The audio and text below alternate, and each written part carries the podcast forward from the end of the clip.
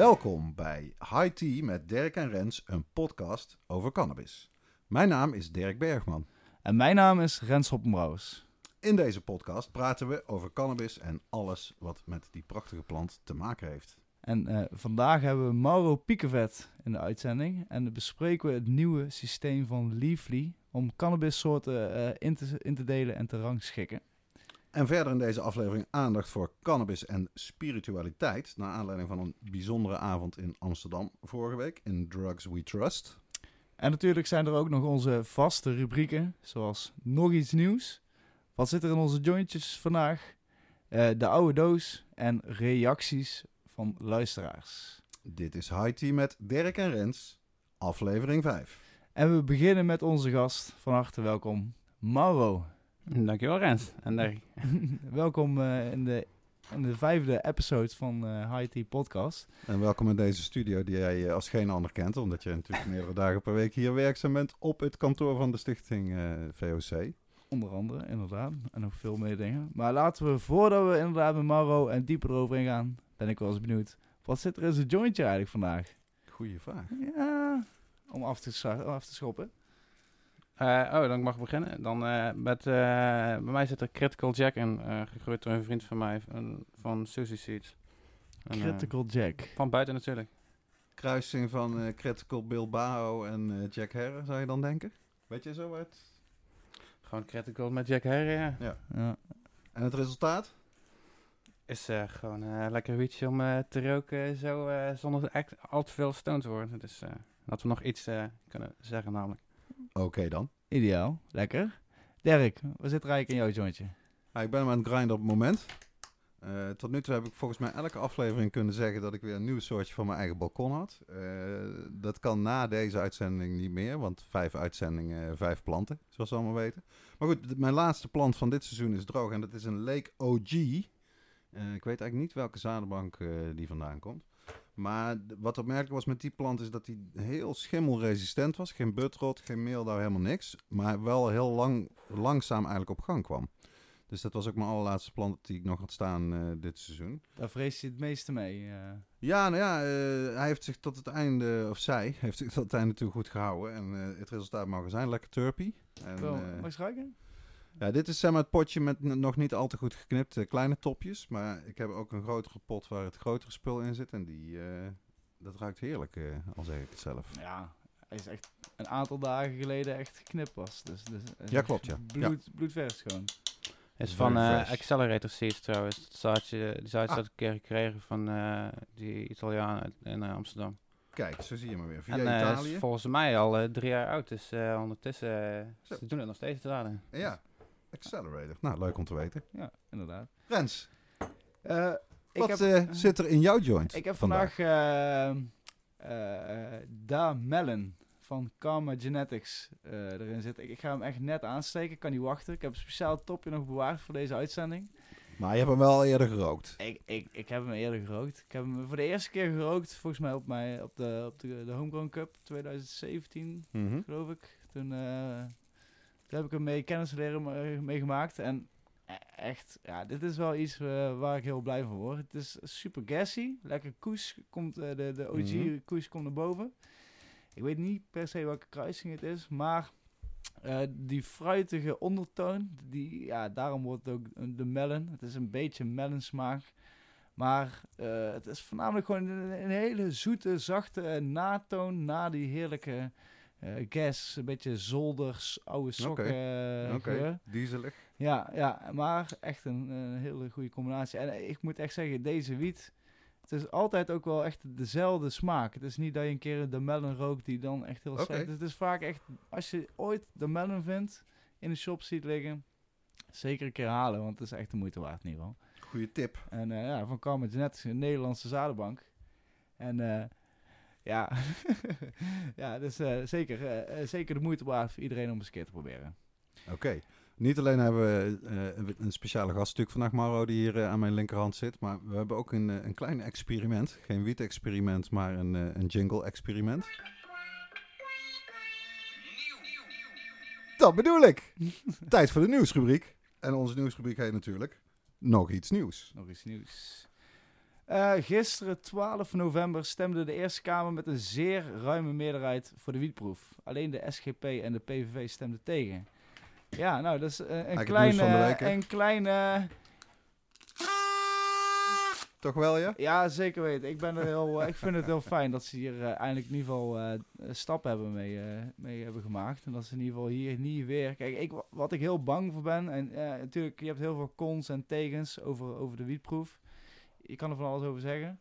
Maar eh, verder dan dit punt, op, op, op eigenlijk een soort van legalisatie, Aha. op, eh, is- is de Nederlandse overheid of de politiek nog nooit geweest. En ik, ik was gewoon heel bang op het moment dat ze dit dadelijk weer gaan eh, af, af, afstemmen of eh, hoe moet je dat zeggen, in ieder geval eh, als het Ja, niet doorgaat, ja. ja, dan, dan, dan vraag ik me af hoe lang het dan weer duurt voordat ze weer Ja, op iets komen ja, waar ja, iedereen mee tevreden is. Want natuurlijk, het is één groot Dat, dat compromis. hoor je ook wel van koffieshop-ondernemers inderdaad. Van het is verre van ideaal, weet je wel, die hele wietproef. Maar het is in ieder geval iets na al die jaren van stilstand of achteruitgang. Dus dat, ja. Ja, dus ja, we, we mogen ons wel een klein beetje, mogen een klein beetje applaudisseren. Maar natuurlijk wat me wel het meest opviel, is natuurlijk ook, kijk, eh, van de SGP, die had ik wel zien aankomen natuurlijk. Het viel me De gereformeerde mannenbroeders. Ja. Ja. kom op. Die zijn alles wat concurrent is van God, daar zijn ze tegen natuurlijk. Dus eh, alles wat maar een beetje plezierig is. Eh, eh, alleen bijvoorbeeld het CDA stemde voor. Terwijl ze eigenlijk Ja, hadden- ze hadden nou op stampij gemaakt. Hè? Eh, Rombouts tegen- was dat van het CDA, de senator en de vroegere burgemeester van Den Bosch. Eh, ik heb dat debat vorige week gekeken. Het was echt niet om aan te zien. En zeker zijn bijdrage was het absolute dieptepunt, vind ik, van het eh, debat. Maar het bleek dus een hoop geblaf en weinig eh, wol, want ze stemden uiteindelijk toch gewoon mee. Het CDA was zelf volgens mij niet eens aanwezig. En hij liet de stemverklaring, die je kan afgeven voor, voordat er gestemd gaat worden, liet hij over aan de vrouw van de ChristenUnie. Die het dus namens het CDA en de ChristenUnie deed. Er waren nog een paar meer stemverklaringen. En ik vond inderdaad eigenlijk die van de SP en van de PVV, die vond ik het meest opmerkelijke. Eh, die van de SP, dat is eh, Jansen, heet die meneer die voor de SP in de Eerste Kamer zit. En die zei vlak voor de stemming, voorzitter. Laat dit, horen. Ja, dit benieuwd. wetsvoorstel behelst een door de SP gewenst experiment. Er wordt nu een belangrijke stap gezet. Zoals we in het debat ook al hebben aangegeven, betreuren wij echter de weigerachtige houding van de regering. Zij negeert de wetenschappelijke aanbevelingen onder verwijzing naar eerdere afspraken uit het regeerakkoord. Dit experiment had veel beter uitgevoerd kunnen worden dan datgene wat nu voor ligt. Dat maakt dit voorstel tot een gemiste kans. Desondanks zal de SP voor dit wetsvoorstel stemmen. Wij rekenen op een spoedige en voorspoedige uitvoering.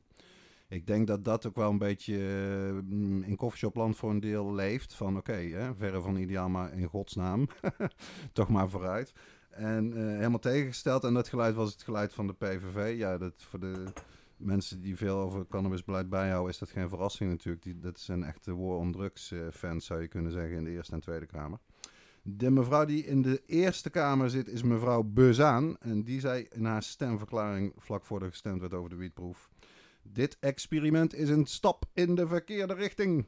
Het zet de deur verder open naar het normaliseren van het gebruik van drugs met alle gevolgen voor de verslavende werking en de volksgezondheid. Er is maar één juiste aanpak. Kies voor een consequent beleid van actieve ontmoediging. Dat wil zeggen, structureel geld voor actieve ontmoediging. Een grotere pakkans. Strengere straffen. Keihard optreden tegen drugshandel. Het afpakken van crimineel vermogen en dat vermogen gebruiken voor het bovenstaande. De fractie van de PVV zal tegen dit wetsvoorstel stemmen. Nou, dus mensen die misschien nog overwegen om een keer op de Club van Wales te stemmen, als je van cannabis houdt, is dat echt een slecht idee. Ja, ik, denk, ik vraag me ook af inderdaad of dat die PVV-stemmers echt weten dat de PVV zo anti-coffeeshop zijn. Wat ik wel weet is dat echt best, best veel mensen die cannabis, eh, veel van cannabis houden en, eh, en het gebruiken, toch PVV stemmen. Ja. Dus die kennis is volgens mij niet overal eh, even goed ingedaald. Nee, maar Ach ja, dat is in ieder geval door de Kamer. En ik ben, kan niet wachten tot er nieuwe, nieuwe nieuwtjes komen, nieuwe uitspraken. Dat het echt het eh, plan op tafel komt. En, eh, Ja, wie, wie echt geïnteresseerd is in die wietproef en de details daarvan kan ook eventjes kijken bij de internetconsultatie. Dat hebben ze één keer eerder al gedaan voor de wietproefplannen. en die is deze week gesloten voor zeg maar, de, de ontwerpregeling zoals die er nu ligt. En allerlei ook coffeeshops en coffeeshopbonden en eh, individuele mensen hebben daar ja, hun inbreng gegeven bij die internetconsultatie. Eh, het VOC uiteraard ook. Staat ook op onze eigen website. Want eh, ja, wij hebben natuurlijk wel een aantal concrete kritiekpunten. Maar daar kan je dus ook eh, voor terecht op de website van het VOC. voc-nederland.org. alle, alle websites en alle linkjes zullen ook weer onderaan bij de uitzending op Soundcloud en YouTube te vinden zijn. Dus voor iedereen die geïnteresseerd is, kijk even beneden en klik, klik, klik. Klikken de klik. Hoppala.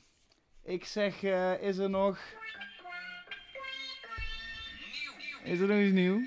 Ja, vers van de persnieuwtje komt uit eh, de stille Zuidzee, eh notabene. De oprichter van eh Cirque du Soleil. Ik denk bij veel mensen wel bekend. De man is ook miljardair daarmee geworden. Guy La Liberté, of La Liberté, dat weet ik niet zeker, heet hij. Die is opgepakt voor het, kweken, het thuiskweken op zijn eigen privé-eiland. Het eiland heet eh Nukutepipi. Voor eh, eigen persoonlijk eh, medicinaal gebruik. Dus dat eh, is op zich toch wel een erg interessant en verrassend nieuwtje, vind ik. Bij, wij, bij, bij- bij welk land hoort die eilandengroep? eilandengroep? Ja, Of, ik denk Frans-Polynesië eerlijk gezegd. Het is een Canadees van geboorte, deze man. En ja, hij zit nu dus in de bak voor planten op zijn eigen privé-eiland. Zo, dat is, eh, wel even, dat is wel een achtertuintje in ieder geval. eh. Hij had er wel de ruimte voor. Ja. ja. Is, mensen die dromen van een eigen ei- eiland, eh, die... eh, zijn ook gewaarschuwd Ja. nou bij deze. Ik ga wel eens even, ik ben wel benieuwd. Bizar toch eigenlijk? No, eh, ja, T, P, P.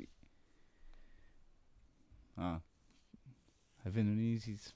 Nou, niet, ja. Kom, we, we, we zullen die in ieder geval... eh, Het is in ieder geval een verhaal op Frans eh 24. Die link zullen we ook onderaan de uitzending bij de informatie eh, plakken. Ja, wel bijzonder. Cirque du Soleil, eigenaar, oprichter. Ja. Guy.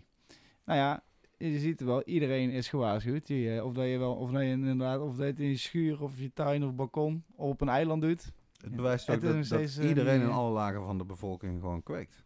En van cannabis eh, geniet. En uh, medicinale cannabis en dat Ja, gebruik. Ja, of het nou eh, therapeutisch is of spiritueel. Bruggetje naar het volgende onderwerp. ik was vorige week, ik heb er ook mijn column over geschreven, mijn wekelijkse column op cnnbs.nl, bij een heel interessante avond die is georganiseerd door het Hashmuseum in Amsterdam. Samen met een nieuw museum, eh, het eh, Drugsmuseum Amsterdam, Poppy Drugsmuseum Amsterdam. Dat is eigenlijk een pop-up museum, vandaar ook die naam. En zij hadden samen een avond georganiseerd in het Lloyd Hotel in eh, Amsterdam. Prachtig gebouw.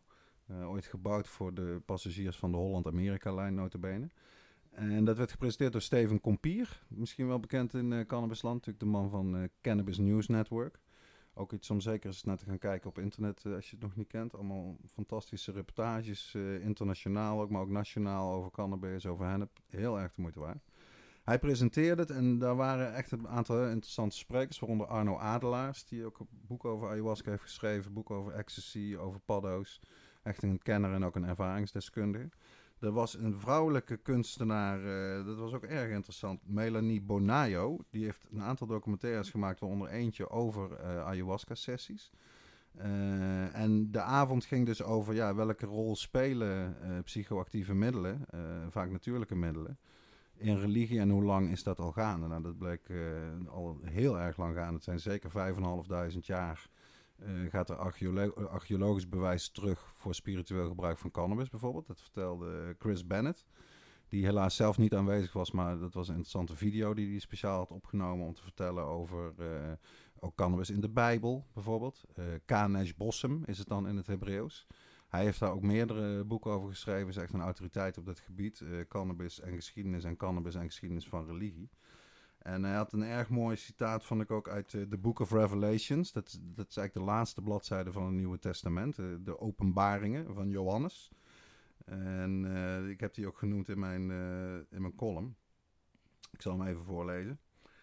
On either side of the river of life stood the tree of life, bearing 12 manner of fruits, yielding its fruits each month, and the leaves of the tree are for the healing of the nations. En dat laatste stukje, dat zal uh, reggae-fans natuurlijk al uh, bekend voorkomen, The Healing of the Nations. Ja, uh, die Tree of Life, mensen, welke tree zou dat kunnen zijn? Dat is natuurlijk de wietplant. Canesh, bossum, cannabis. interessante materie. Dus ik denk dat op de website van het Huismuseum staat sowieso meer informatie over die sprekers. Dus volg ook dat linkje als je dat interessant vindt. En die naam Chris Bennett met dubbel N, dubbel T. Uh, op YouTube staat ook veel materiaal van hem. Dat is echt heel interessant als je meer wil weten over uh, cannabis en de Bijbel en cannabis en andere religies. Mm, interessant, zeker weten. Daar uh, gaan we eens op terug. Over nog, daar gaan we nog. ja, we gaan het even over Mauro hebben. Dat is in ieder geval over onze special guest ik dacht, uh, laten we het eerst even over het nieuwsuitipje hebben. Waar we inderdaad, waar we door getriggerd werden. Ja, en laten we daarna uh, verder eens over Mauro praten. Want ik werk namelijk ook nog samen met hem. Met bepaalde projecten. Dus het lijkt me ook hartstikke Wie niet, zou ik ja, zeggen. Het is een, uh, het is een duizendpoot. Ja, Stone Society, Homegrown Cup. Secretaris natuurlijk van de stichting VOC. Wat doe je allemaal nog meer? Voor Suzy Seeds doe je wat dingen. Je doet reviews ook, hè? Columnist. Ja, ik, ik, ik schrijf voor CNNBS schrijf ik nu ook uh, om de, uh, eens per maand een uh, Vaporize review. Mm -hmm. En uh, voor beide Beer Tops en Suzy Seeds schrijf ik een Engelse blog ook per maand. Oké. Okay. En ja, tegenwoordig is ook recentelijk is er ook bijgekomen, maar dat is natuurlijk mee, dankzij VOC is er ook de Gouden Gieter bijgekomen. Onze fotocompetitie voor thuiskwekers. Oh ja, tuurlijk. Ik zat te bespreken dus. Die dus, loopt uh, nog steeds. De uiterste inzenddatum 1 december, toch? Mensen kunnen nog insturen. 1 december inderdaad. En dat mag ook van uh, binnenkweek, uh, want natuurlijk het buitenseizoen is al lang voorbij. Ja, dus kijk eventjes op uh, www.degoudengieter.nl. Daar staan alle spelregels. Je moet ook een controlefoto insturen. Maar er zijn schitterende prijzen te winnen, waaronder natuurlijk die Gouden Gieter. Maar ook een, ja, een soort, we hebben een prijzenpakketten in samenwerking met Plantarium. En uh, daar likt uh, elke thuiskweker de vingers bij af. De groene vingers vanaf. Ja. Exactly. Mm, oké. Maar uh, deze week heeft uh, Mauro een column geschreven op cnmbs.nl. Ook al een hele leuke site voor alle cannabisliefhebbers en uh, ja, van, het is echt een Nederlandse website. Ik moet zeggen, het is een beetje af en toe een reclamekast. Maar uh, als je daar doorheen kan, uh, doorheen kijken. doorheen kan kijken, dan is het echt een hele leerzame, hele... Ik kijk er sowieso bijna dagelijks op om al ja, nieuwtjes te zien. Ze zitten echt boven op het nieuws, werken goede mensen, ja. goede columnisten. ja, ja, ja, buiten dat je inderdaad wij van WC Eend adviseren. Nee, maar het is echt inderdaad, het is, het is een leuke site. En ja, uh, om, om maar inderdaad over die column te spreken. Uh, het ging deze week inderdaad over dat Leafly heeft een nieuwe methode om zijn cannabis te rangschikken. En dat deze daarvoor altijd met gewoon indica, sativa en hybrid. Ja. In rood, paars en groen. Ja. Daar zijn ja, de, de, titel, de titel van je column liet eigenlijk niets aan duidelijkheid te wensen over. weg met indica, sativa en hybride. Uitroepteken. Uh, zou je dat na de titel? oh, oké. en dat zei je op. Uh, ah, dat, ja, de hoofdredacteur. Ja, dat, dat, die, houdt, die houdt van een lekker, uh, een korte en stevige titel. Ja, dat heb ik ook een. Goeie catch. Maar het is. Maar waarom? vertel eens. Ja. ja, vertel ja. Wat, wat heeft jou getriggerd om die column te schrijven en leg eens uit wat, wat Lively aan het doen is? Nou ja, Lively was wel al langer natuurlijk op onze radar. Want dat is, ja, als je ergens moet gaan kijken voor Engels nieuws over cannabis, dan kom je al vaak uit bij Lively. En, um, dat is echt de grootste website ter wereld hè, over cannabis. Ja, en ja. waar ook Dirk natuurlijk een tijdje weer heeft geschreven. Um, maar daar viel op een gegeven moment kwam er... Ja, kijk, Liefly, het, was op, het is een heel mooie website. Alleen als je er wetenschappelijk naar gaat kijken... Ja, er zitten nog een boel haken en ogen aan. Eigenlijk was het volledig... ja, was het gewoon totaal niet op wetenschappelijk basis, zeg maar... Ehm, ingericht. En ja, dat was altijd wel het probleem bij Leafly. Maar nou heel recentelijk hebben ze ineens een hele grote omzwaai gedaan. Niet alleen de, de logootjes en zo zijn veranderd. Maar ze zijn dus afgestapt van hun indicaties van de Indica en Sativa en hybride. En uh, dat, ja, daar geven ze ook een vrij uitgebreide uitleg voor. En ja, als je terug gaat naar de wetenschap, die zegt ook eigenlijk van ja, eigenlijk bestaat het gewoon niet, Indica en Sativa hybride. En evenals eigenlijk ook, eh, we hebben het wel eens over cannabis strains, maar ook strains klopt eigenlijk niet. Strains is hoe je een, uh, ja, een soort van bacterie noemt. Klopt, En als je het over cannabis hebt, dan heb je het eerder over een chemovar. Of een cultivar. Maar chemovar is volgens mij inderdaad net nog iets uh, accurater. Maar kijk, voor de mensen die, die al denken... oh my god, wat is indica, sativa en hybride... Dat heeft eigenlijk te maken met hoe die planten eruit zien in zekere zin. En dan is het idee, sativa planten zijn eigenlijk tropische planten die rond de evenaar groeien. Die zijn groter, die hebben dun, dunne vingers in de bladen, zeg maar. En de indica, dat zou dan de variant zijn die meer, het woord zegt het al, uit India komen, Afghanistan, Nepal, heel die regio. En dat zijn kleinere planten, meer struikachtig kan je zeggen, met veel dikkere toppen in zekere zin. Bij sativa hoort dan ook uh, meer fluffy, uh, wat dunnere toppen in zekere zin. En ja, kijk, dan, dan zeg je dus eigenlijk van... oké, ik kan kijken hoe die plant eruit ziet... en dan kan ik voorspellen wat voor soort high die geeft. Ja, en dat is eigenlijk wetenschappelijk inderdaad uh, buitengewoon problematisch. Want het zit hem echt in andere dingen. We leren ook steeds veel meer over terpenen. Dat is volgens mij, ja, dat is ook meegenomen in dat nieuwe Leafly systeem. Veel belangrijker, ja. Hoe, hoe pakken ze dat mee dat je kan zien want ze hebben een, een soort systeem met verschillende uh, figuurtjes, toch? Om in één oogopslag duidelijk te maken wat je kan verwachten eigenlijk van een strain. Ja. Uh, van, van een chemovar. Nou ja, een soort. Ze hebben natuurlijk wel wat uh, data ondertussen verzameld. Mm -hmm. En daardoor kunnen ze gemiddeldes geven van wat er gemiddeld in een soortje zit aan welke terpenen en ook de THC en CBD-waarden. Dus wat ze eigenlijk in één oogopslag laten zien van een soort met zo'n tekening is uh, wat de, de, meest gebruikte of de, de, meest voorkomende terpenen zijn. Die zijn uh, wat groter zeg maar dan de, de, die minder voorkomen. En ook aan de, de THC is nou in een vierkantje weergegeven. En naarmate van hoe groot dat vierkantje is, uh, is de, willen ze laten zien hoe, wat de gemiddelde THC is. En hetzelfde geldt eigenlijk voor CBD. Oké. En dat is een cirkel, hè, de CBD? Ja. Ik vond het zelf, moet ik bekennen, wel heel erg wennen. Ik ook. Dat is het zeker. Misschien aan mijzelf ook. Het, eh, het, ze, ze, durven wel om hun vertrouwde systeem. Ik bedoel, je inderdaad, het is wel zeker. natte vingerwerk wat ze. Wat ze volgens mij hebben ze ook letterlijk jaren aan gewerkt. Dat, uh, in een van die Leafly podcasts, de Roll-Up, hebben ze er ook over gepraat toen ze het net hadden geïntroduceerd. Dat zeg maar het hele kantoor al wekenlang in een soort frenzy was van... Oh my god, het systeem is klaar, staat klaar om geïntroduceerd te worden. Dus voor hen was het absoluut een groot ding. En uh, ik denk dat alleen maar de prijs is natuurlijk dat ze daar heel veel goede professionele mensen op hebben gezet. Om het nou eens goed door te denken en met een logisch systeem te komen. Wat inderdaad gebaseerd is op de laatste stand van de wetenschap op dit uh, punt. En die gaat natuurlijk heel snel. Uh, maar ik moet er dus zelf nog wel aan wennen, ja. Ik, het is gewoon, ik vind het heel goed dat ze het doen. Want mm -hmm. uiteindelijk inderdaad, praktisch alles is hybride tegenwoordig. Ik bedoel, ze hadden al alles uh, hybride kunnen maken. Uh, en ik moet zeggen, tegen deze, tegen deze dingen, of tegen deze moeilijkheden lopen wij ook zelf tegenaan, als ik eerlijk moet zijn. In de shop, ja. Nou, in de shop, maar daarnaast inderdaad organiseren Mauro en ik ook de Homegrown, mm -hmm. Homegrown Cup. Hij komt er weer aan, toch? Hij komt 21 er weer 21 december, inderdaad. Het is een, eigenlijk een kleine thuissteelt cup. Mm -hmm dit jaar, omdat onze vijfde, omdat het vijfde, vijfjarig bestaan is van de Cup, hebben we eigenlijk. Eh, hebben, we, ja, hebben we ervoor gekozen om, om het in twee uh, edities uh, op te splitsen. Een, een indoor cup en echt een outdoor cup. Mm -hmm. die, die indoor cup hebben we afgelopen juli gegeven, inderdaad, in Tilburg. juni. Ik ga altijd de fout mee. Dat is echt mijn fout. Uh, uh, en, en in december hebben we dus uh, een cup speciaal gericht op Voor de, de outdoor. jongens. Ja, mooi. En meisjes.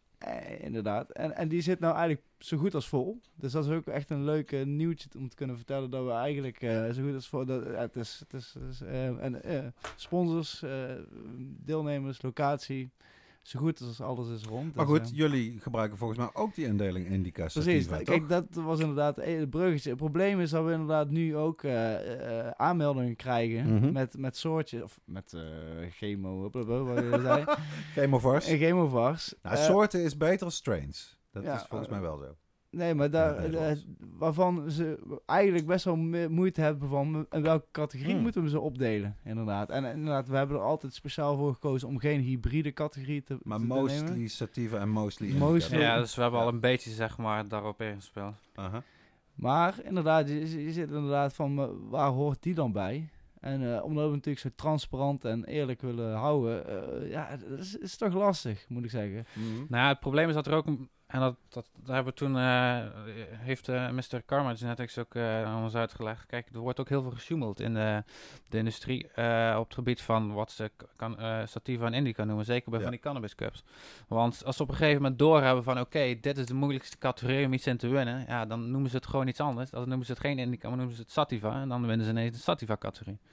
Maar ik moet zeggen, als je toch wel zo, als je er ineens eentje zo tussen hebt zitten die niet in, in- er eigenlijk thuis hoort. Meestal pikken de mensen ze er ook wel uit. Hoor. Dus dat is gelukkig als er iets doorheen glipt. Ja. Maar zou je dan eigenlijk niet toe moeten dat je als het ware maar gewoon één grote categorie hebt voor alles? ja, maar je kunt op een andere manier kun je differentiaties maken. hè. Je kunt bijvoorbeeld bij buiten kun je ook gaan voor, eh, je zegt echt puur in de zon of in een greenhouse. Of, eh, Oké, ja. Ja, eh, ja. En je hebt voor voor binnen kun je ook categorieën aan maken. Als de ene, of, of je kunt een aparte Kokos. haze categorie doen. Je Ja, op- wat is Haze? Ja, alles. eh Nou, alles is heel veel haze.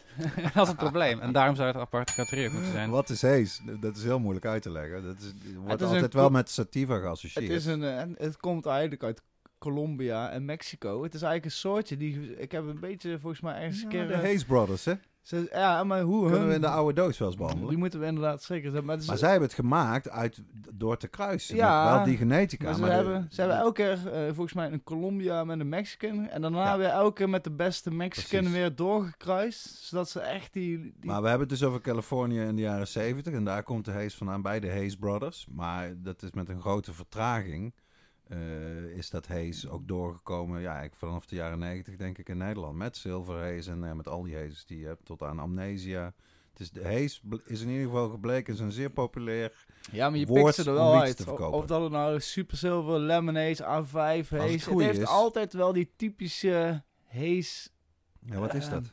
Ja, Hoe zou je ik- dat omschrijven? Hoe zou jij dat omschrijven, Mouwen? Eh, voornamelijk lemon terpenen. Ja. Maar je zou kunnen zeggen, ja, lemon is misschien te vaag. Het zijn gewoon haze terpenen.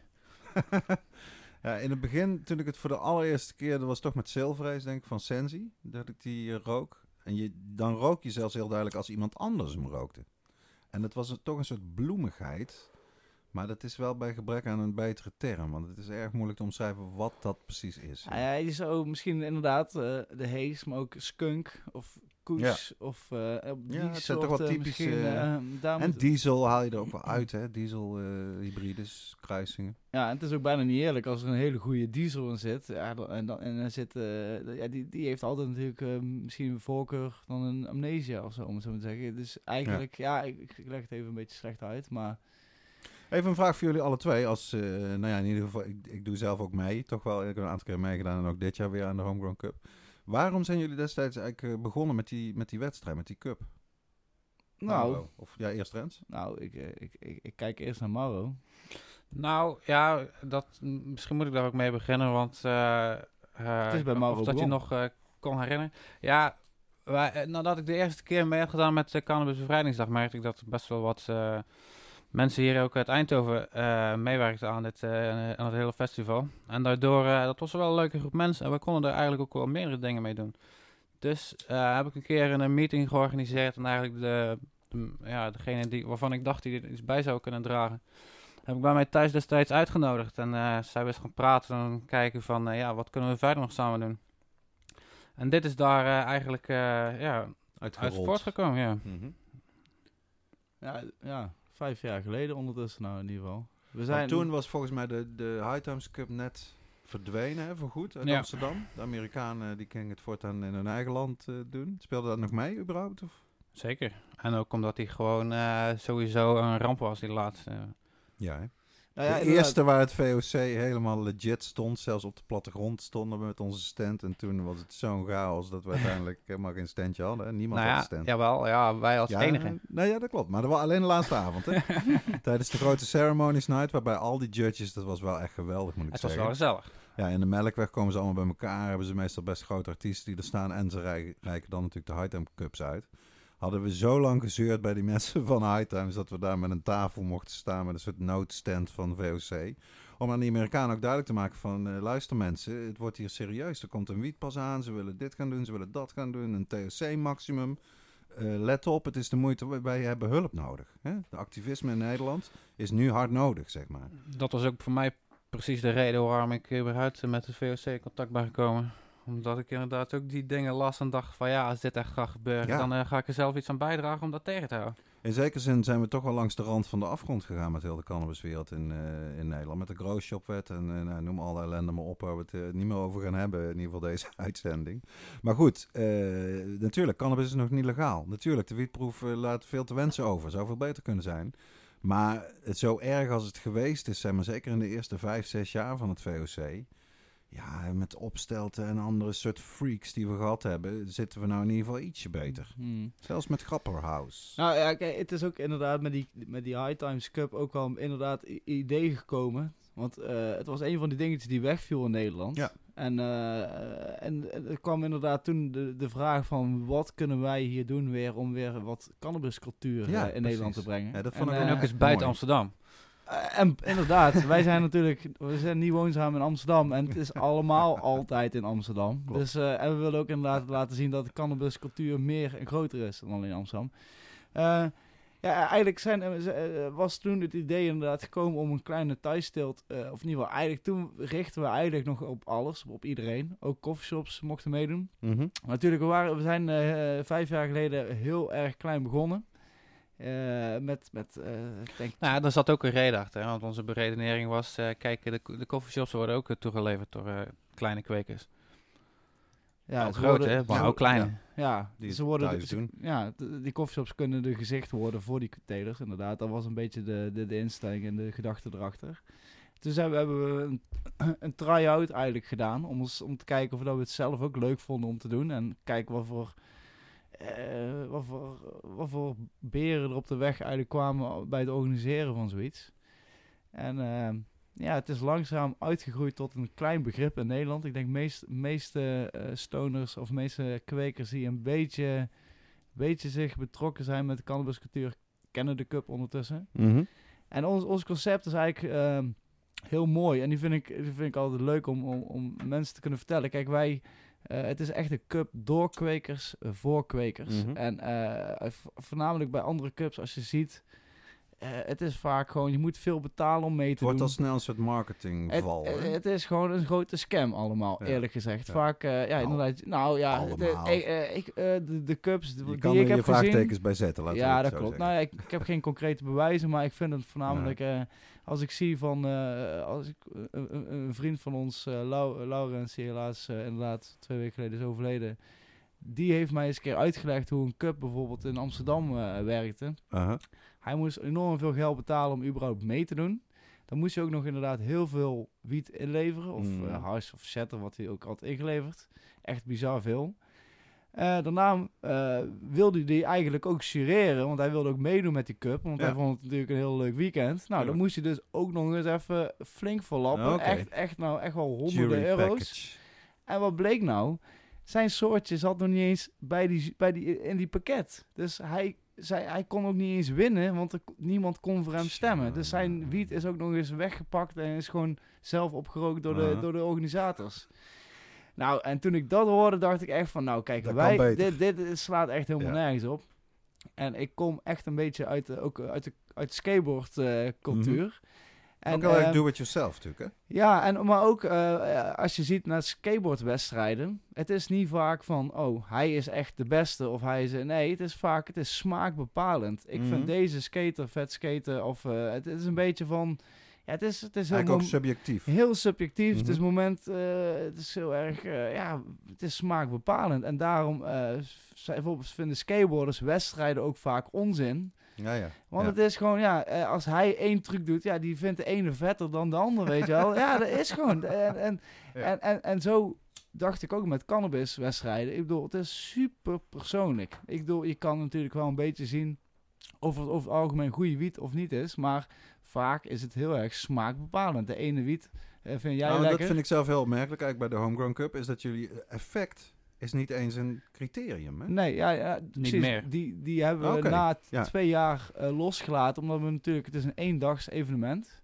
En uh, wij vonden het gewoon eigenlijk... En het is ook niet per se een wedstrijdje wie kan het sterkst, wie kan de sterkste wiet maken. Nee, het is een beetje een algemene sfeer of gevoel van nou, wie heeft nou gewoon wie vindt welke wiet is nou wordt door het meeste nou echt het meest gewaardeerd om het zo maar te zeggen. En en die, de, degene dus ook als je meedoet bij ons, dan doe je ook automatisch mee als jurylid. En je krijgt ongeveer net zoveel wiet terug als wat je inlevert. Ja, dus ja, de, ja.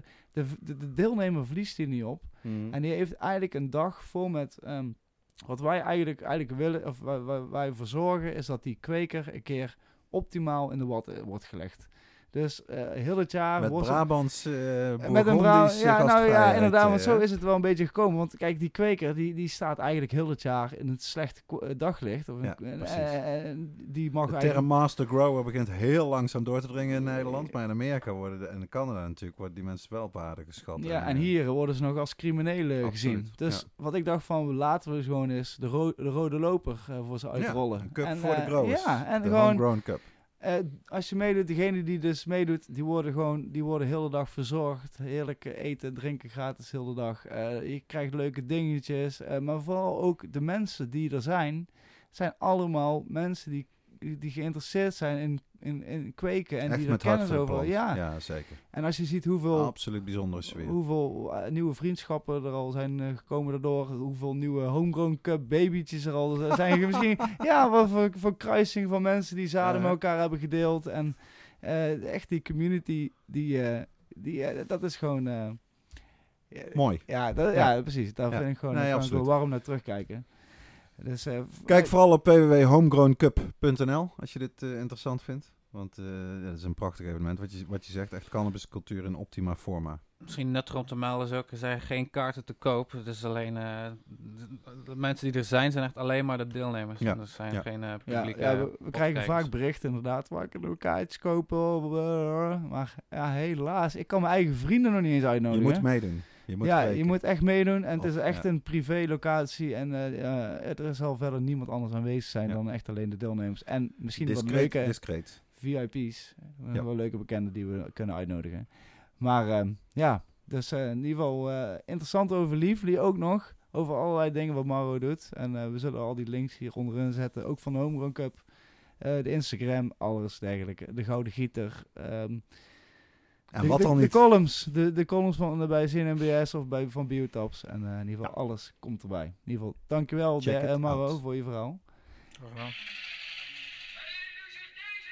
Bro, ik weet niet of dat je hem hoort, maar in ieder geval, we gaan over naar onze andere vaste rubriek, de oude doos. En eh, daarbij kijk ik natuurlijk eh, naar, naar Dirk.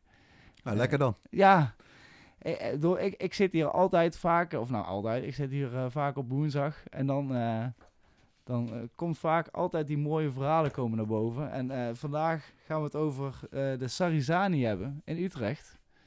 Zeker weten. En ik weet ook inderdaad, het is de alle, al- allereerste koffieshop van Nederland. Ja. Ook al denken veel mensen dat het niet zo is. Ja, je leest het ook nog vaak in de krant. Hè? De Mellow Yellow in Amsterdam wordt dan de eerste koffieshop van Nederland genoemd. Mensen, dat is niet waar.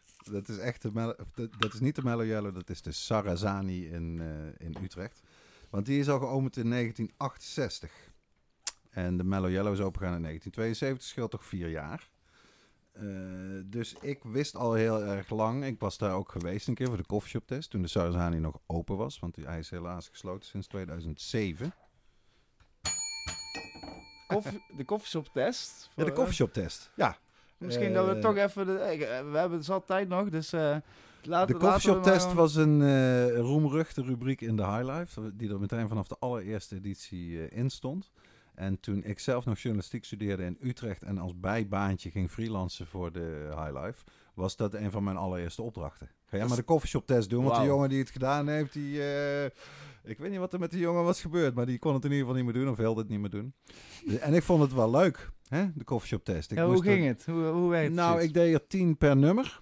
En in het begin was de High Life toen ook nog twee maandelijks, wat die nou ook is. En een tijdje, of een aantal jaren is hij gewoon maandelijks geweest. Maar in ieder geval tien per nummer. En ik vond het zelf altijd leuk om dat heel, door heel Nederland te doen. Echt van boven tot onder en van links naar rechts. Eh, ook kleinere steden, des te beter, zeg maar. En dan ging ik ja, de Michelin aanpak naar binnen, zeg maar. Net doen uh, argeloos alsof ik gewoon een klant was. En ik had wel een bloknootje natuurlijk altijd bij me. En dan ging ik een beetje opschrijven. Hoe ziet het eruit? Is het een beetje netjes? Hoe is de sfeer? Wat voor muziek? Natuurlijk, hoe ziet de menukaart eruit? En ik koos altijd één uh, soort wiet en één soort hash. Die ik netjes terugbetaald kreeg van de uitgever van Highlife uh, destijds voor ieder nummer. Dat vond ik ook altijd wel uh, chic. Betaalblowen. Betaald blowen. Ja, ja, dat maakt ook altijd veel indruk op mijn vrienden, moet ik zeggen. Ik kan uh, betaald blowen. en dan schreef ik een stukje. Dus ik denk dat ik er uiteindelijk ja, iets van 130 of 140 coffeeshop tests heb geschreven. Van coffeeshops door heel Nederland. En Sarazani zat daar dus ook bij. Een prachtige plek aan de Oude Gracht in Utrecht. Als mensen er wel eens geweest zijn, kennen ze het wel. Die gracht die midden door het centrum loopt. Daar. Je hebt van die werfkelders. Uh, die dus liggen direct aan die gracht. En die zijn dus uh, half rond van boven. Dus je hebt meteen al een geweldige soort sfeer. Uh, een soort donker hol. Want ook toen ik er was, waren het alleen maar bijna blacklights. Dus je zag echt bijna niks. En aan de muren soort schitterende, psychedelische, oplichtende posters van halfblote jaren 70 dames met grote chillums. Dat was echt geweldig. Toen ik er kwam, was er nog steeds het befaamde bassin, een soort betonnen bak. Waar jarenlang echte krokodillen in hebben gezeten. Kleine alligators van zeg maar een centimetertje of 50, 60. En de hele jaren 70, voor zover ik heb begrepen, tot in de jaren 80, was dat een van de bezienswaardigheden van Sarazani, waar iedereen grinnikend naar keek. Want de insiders van de klanten en het personeel van Sarazani wisten dat dat de plek was waar de stash werd bewaard. En dat was dus de enige plek waar de politie nooit ging zoeken natuurlijk. maar goed, toen ik uh, daar eenmaal kwam, zeg maar, uh, ik weet niet, rond 2000 misschien, toen uh, was die bak er nog wel, maar die krokodillen die waren van plastic. En de politie had die stash-truc inmiddels doorgekregen. Maar goed, dat, is dus, dat was Sarazani, opgericht door een Surinaamse Nederlander, Holly Hazenbos. Die buitengewoon tragisch aan zijn einde is gekomen. op de Oude Gracht, notabene werd hij staande gehouden door de politie bijna een Amerikaans soort verhaal. Hij is daar ter plekke doodgeschoten. Daar komt het in het heel kort om neer. Zo. En dan hebben we het dus over een echte pionier. Echt iemand die, een, uh, die sowieso een lintje had verdiend. Want hij is degene die met alles is begonnen. Kijk, Wernert was wel de eerste met de Mellow Yellow, Wernert Bruining in Amsterdam in 72. Die begon met voorverpakte zakjes. Dat is zo. Bij Sarazani snijden ze gewoon nog vers van het mes, zeg maar. Uh, dus die innovatie, die, die claimt Werner terecht.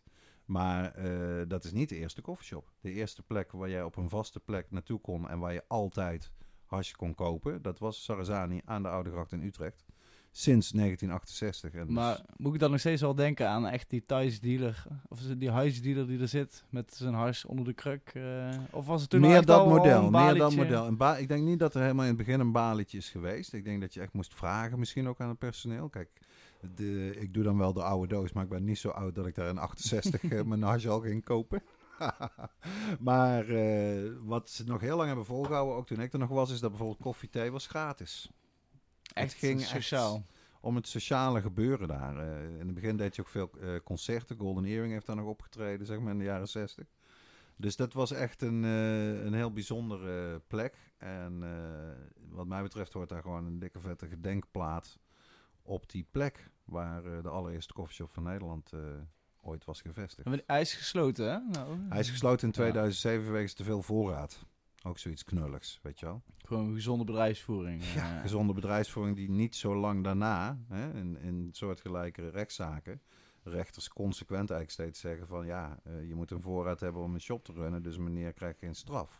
Als ze dat wat eerder hadden verzonnen, dan was Sarazani nog steeds open geweest. Ja, een beetje snij. Maar inderdaad, uh, een stukje geschiedenis van Nederland. Ja. Ik zeg, we gaan onze volgende vaste rubriek.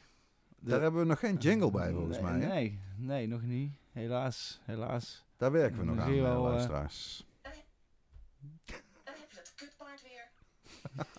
ja, die past er helaas niet onder, maar die is, die is wel leuk. Reacties van luisteraars. Ja, reacties van luisteraars. De oplettende luisteraar zal uh, merken dat we de naam van de rubriek een klein beetje hebben aangepast. Want eerst was het... vragen van luisteraars. Maar ja, dat is eigenlijk helemaal niet van toepassing. Want het, is, het zijn inderdaad meer dan vragen. Het zijn reacties of eh, in ieder geval eh, tips of tricks of eh, opmerkingen of van alles.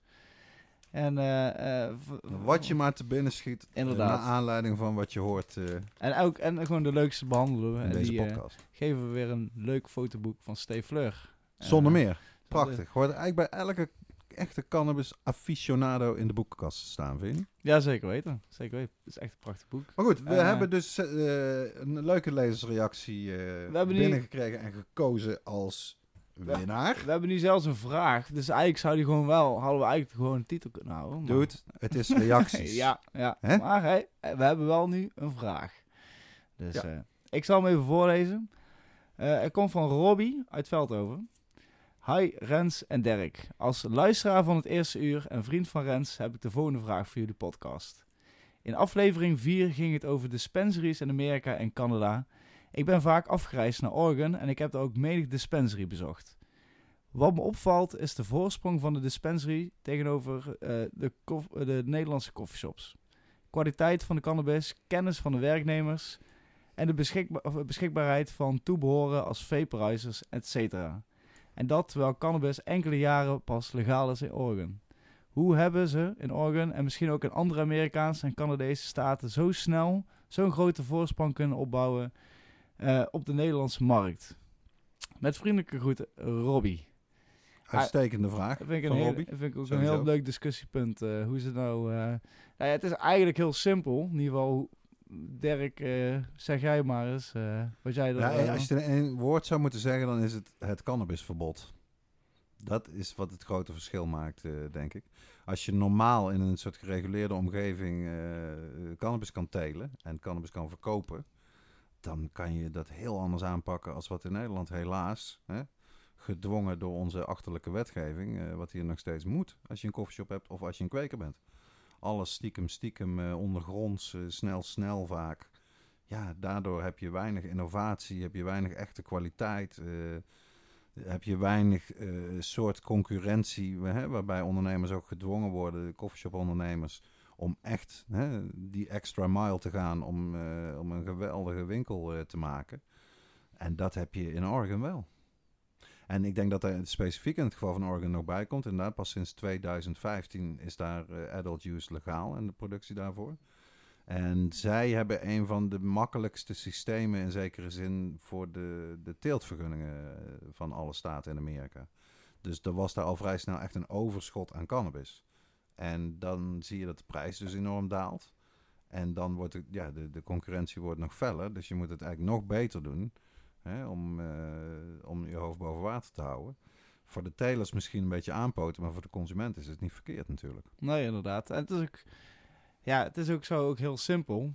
Eh, in Amerika kunnen ze op zulke grote schalen ook telen. Dat ze ook kunnen, als stel je voor ze gaan voor een soortje om daarop verder te gaan, dan kunnen ze, kunnen ze miljoenen zaden kunnen ze uitgooien. Ze kunnen daar de beste van kiezen.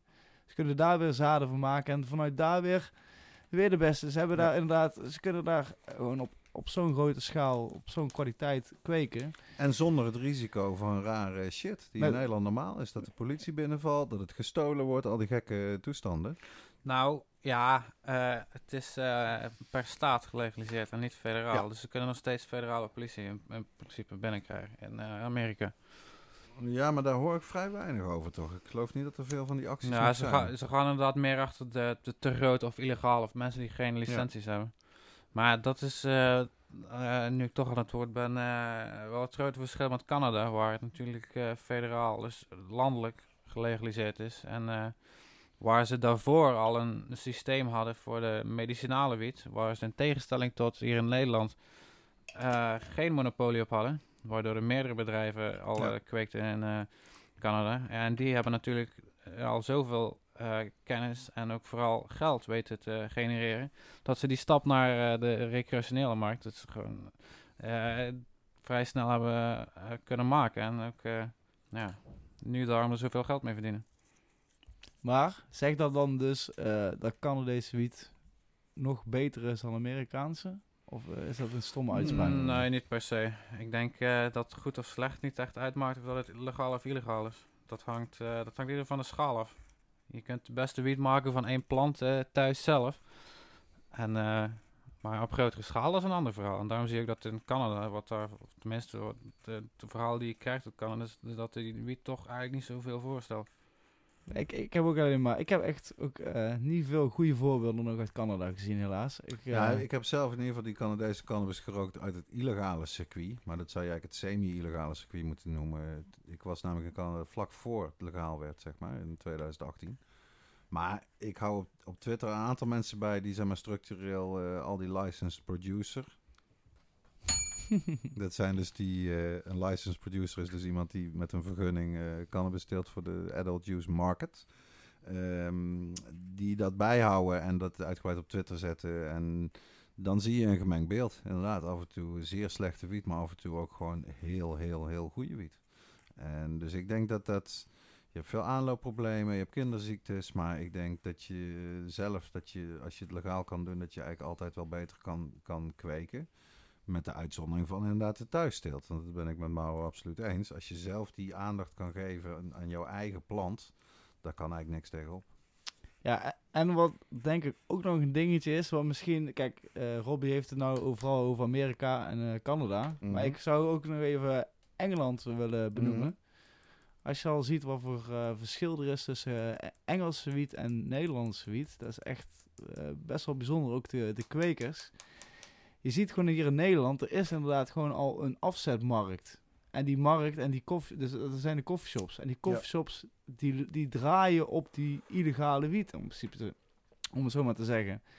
En eh, omdat ze ook een soort van monopolie hebben, want er zijn ook niet veel verkoop. coffeeshops, kunnen ze eh, eh, alle wiet praktisch al doorschuiven. En eh, eh, de meeste coffeeshophouders eh blowen niet eens meer. En eh, dat, dat, Ah, de meeste denk je? ja, nou, ik, ik, ik, ik, ik, ik durf bijna te zweren dat er van hier in, in Eindhoven, dat er maar een kwart of zo zelf ook echt rookt.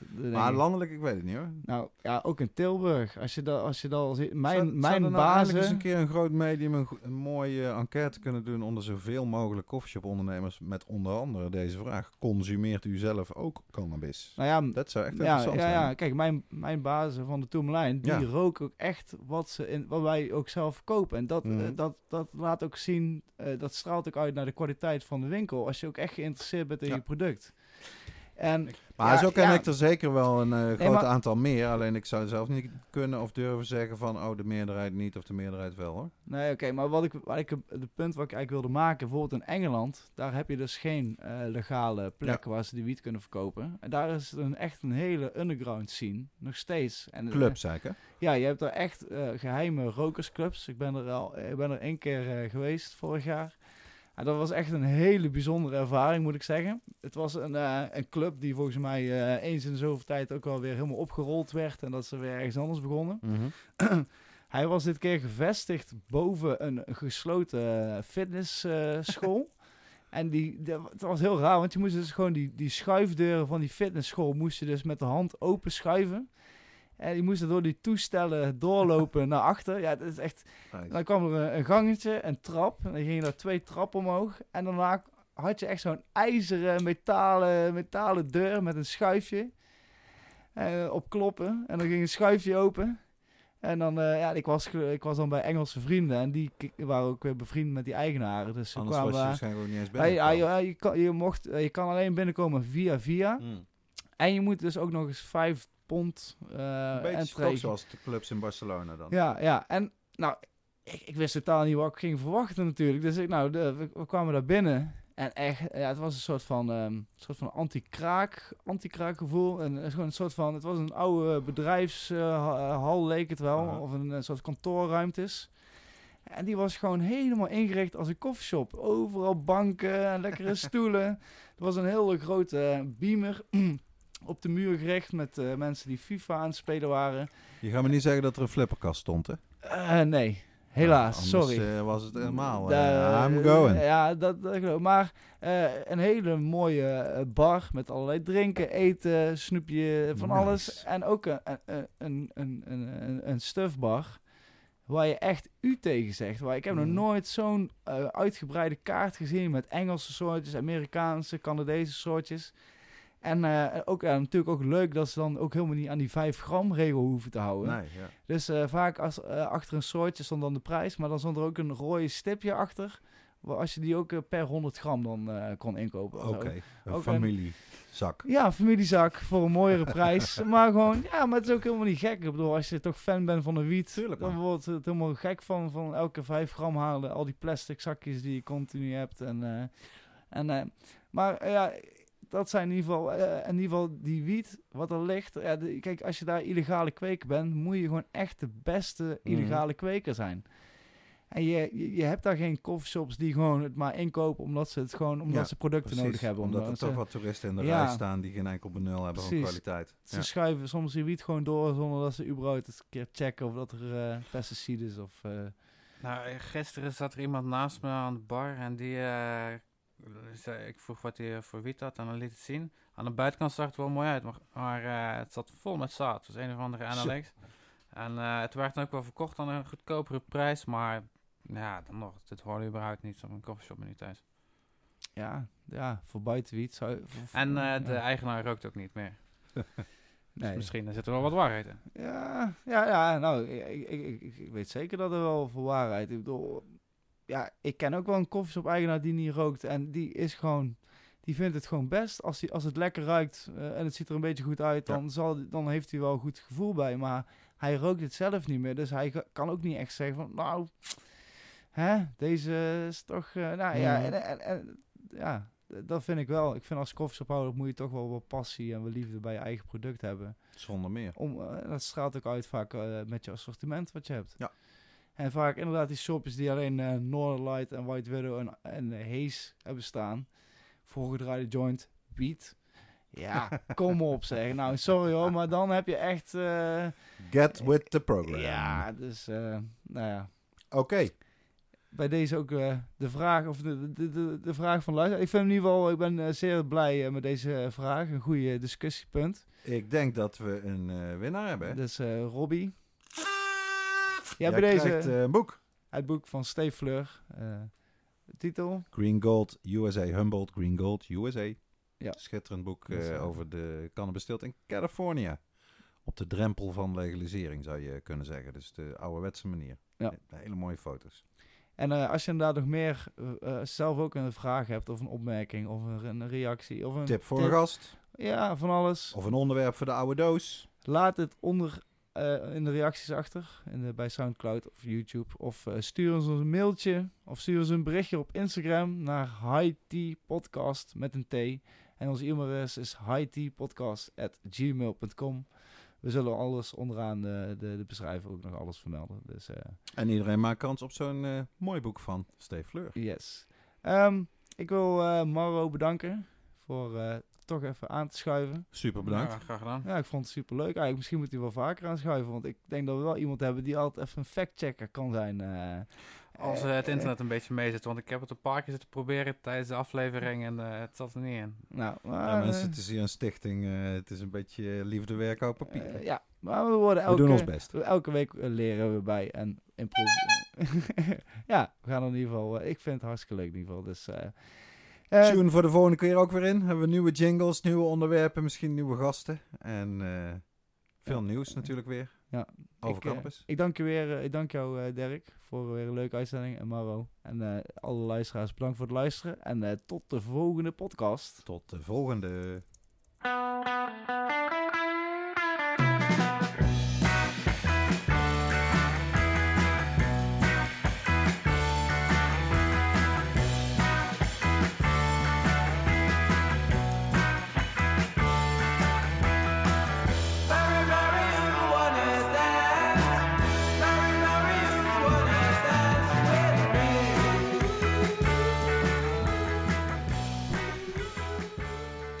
IT met Dirk en Rens wordt gemaakt door Dirk Bergman en Rens Schoppenbrouwers.